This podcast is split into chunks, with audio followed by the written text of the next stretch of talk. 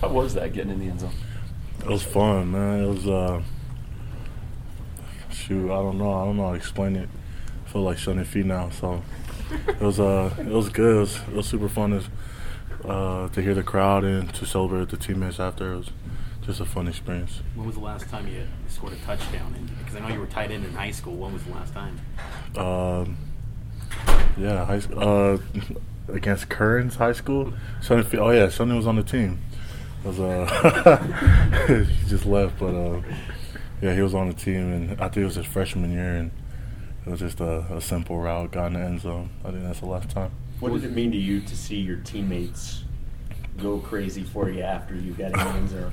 It, it was oh man, I don't know. It was uh, it was just super fun. We got a we ended up getting a penalty because like guys were running onto the field without their helmet, and it was just I don't know. We we practiced that play like every single day, and we never called it once. And the and the one time it was funny because my first one I fumbled the ball, and then uh, but they it was they were offside. So the the second time, uh, Kalani just just said run it again, and uh, I don't know. It's just super fun. Kalani's really close to, to you and your family. Uh, what does it mean to you to see Kalani get that contract extension? Um, man, uh, for me, it, it meant the world. I, I, felt like I was getting a contract extension. Uh, Kalani has a, I don't know, man. It's uh, just more than football to him, and I'm just happy for him and happy for his family. Um, we love Coach Kalani and um, everything he stands for. So you guys have been very aware of that. That we've had people talk to us about it and the importance of that Mhm. as far as the players go. How nice is it to now be able to kind of move beyond that and be able to, you know, you know his future is secure, and so you can, you know, not be thinking about that anymore.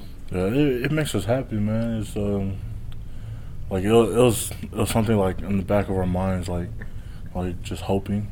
Um, and I know like Kalani, knowing Kalani, he wouldn't, he never wanted us to like think that way at all, and it was uh, it was just something that was that was always on the back of our minds, and it's just uh, we're all happy for him. So Does that factor into maybe your future? Because I know you got you know scouts evaluating you and your pro potential. I mean, does that factor in knowing that Kalani will be here next year beyond?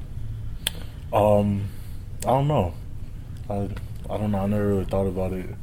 Uh, I'm just just happy for him uh, for the extension and uh, yeah, just happy for him.